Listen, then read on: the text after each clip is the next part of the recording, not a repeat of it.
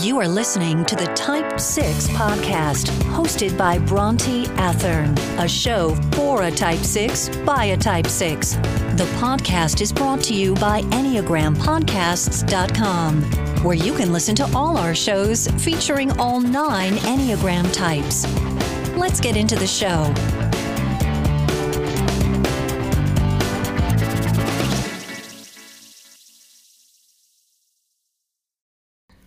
All right, you guys, I am so excited to get this podcast started.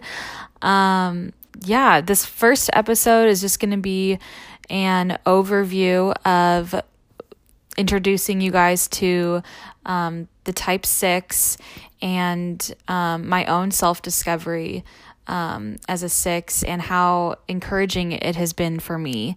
And um, to give you guys a little taste of what a six is like, I spent, I've probably spent like almost like more than half of my day recording myself talk. Um, I've taken, I've done like 20 takes for this episode specifically, and every single take, I'm just questioning myself. Do I sound good?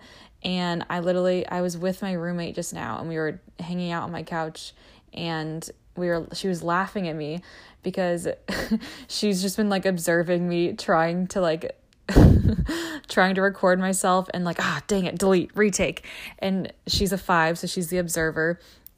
But yeah it was just really funny cuz she was like Bronte I think you need to like talk about this whole process to your listeners because it's pretty funny and um it definitely it definitely definitely showcases your the 6 in you. And I said you know what? Okay I will. Cuz that will get me more comfortable talking, I guess.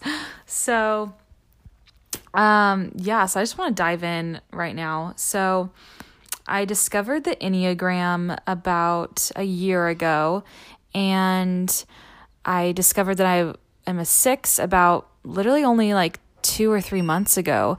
And when I first discovered that I was a six, uh, my initial reaction was um, I had like a lot of anxiety and I honestly was feeling pretty defensive about it because when I was researching and listening to all the podcasts, taking the quizzes, reading all the books, um, my first initial reaction was um, defensive because all I was hearing was the negative parts of a six. And I was totally neg- lo- neglecting to even look at the positives because all I was hearing was a six um, is very fear based. A six struggles with decision making, with um, constantly needing to seek affirmation in authority figures. Um, a six um, deepest desire is security and if they don't have that then they feel very insecure and our defense mechanism is projection and just like the list goes on and on and I was feeling incredibly discouraged because these are all things about myself that I didn't really want to accept, um, but definitely were still hidden beneath me that I had definitely been dealing with for my entire life that I just didn't really uh, acknowledge until literally the night I was listening to the Liturgist podcast talk about um, the type six on their episode of the Enneagram. And so that was really, really um, hard for me um, and after just like sitting with the realization of um, being a questioner, I it took me like a couple days and I just like started like realizing um, things about like my childhood that were really hard for me and um just how like if I had known that I was a type 6 maybe even like would have helped me like understand myself better. Cuz you know growing up I was constantly battling anxiety and I I was just I was longing for security. And the majority of my life I struggled with um, decision making and all these things the anxiety uh, my struggles with decision making the need for security. I it made me think that my way of thinking was wrong. And um, that was just a really, really, that was really hard to wrestle with to think that your way of thinking is wrong. And Um, another thing I've struggled with is that I I'm always looking to authority before making any decisions. And this is a huge thing for sixes, you guys, because um, sixes um, definitely find a lot of security and authority. Um, and so that's definitely me. I I would I'm a question asker. I ask so many questions, and um, while I'm asking questions, I'm also coming up with the worst case scenarios, and it's really difficult because no matter for a six, no matter what season of life you're in, whether it be good or bad, um, they find themselves thinking of and preparing for the worst possible outcome. And I noticed this is definitely um, this has definitely been a pattern for me in my own life, and um, that's just been really hard. But once i once i was able to acknowledge all this about myself i feel like i've been okay. Like it's been acknowledged. Now i can start working through it and finding the confidence in my own voice and to trust in the unknown parts of life. And that that is really scary cuz sixes i mean we we are very scared. But you know what? Like i think when sixes acknowledge that they're sixes i think that it's definitely a step in the right direction because um, but especially because when we're questioning so much, when we discover that we're sixes, we question whether or not we're actually a six, even though we are a six. And once you get through all of that back and forth and you get to the place where you feel confident in the fact that, you know what, I am a questioner, um, then you can move on to like the good parts of your personality. Like the fact is that you know, sixes, when they're healthy, we're actually incredibly warm people. We're very kind and friendly. And another term people use to describe sixes is loyal. We are loyalists. We are committed to our um, our families, our relationships, our friendships. We are very committed um, human beings. And I think um, when we're first digging into all this self discovery, I think it's really easy to just focus on like the negative parts of ourselves because that's what really hits the home the most, I think.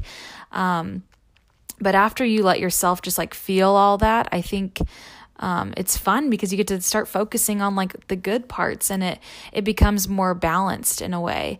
And um, yeah, it's just been an incredible experience for me and I, since finding out that I was a six, you guys, this is only like three months ago. So I still, um, I still struggle, obviously. I, I still struggle with um, that need for security. And I definitely um, search for that in like unhealthy places. Um, but I've definitely been learning to come out of that and to put my security into something um, that's above everything else. And for me, that's God.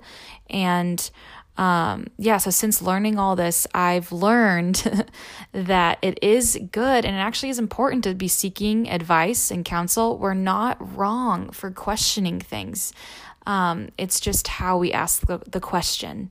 Um, and so I, so yeah, so I've learned that it's good to seek advice and counsel and that instead of going to literally every single person in my life, to pick maybe like a couple friends to share things with and to ask questions um, in regards to um, just seeking advice.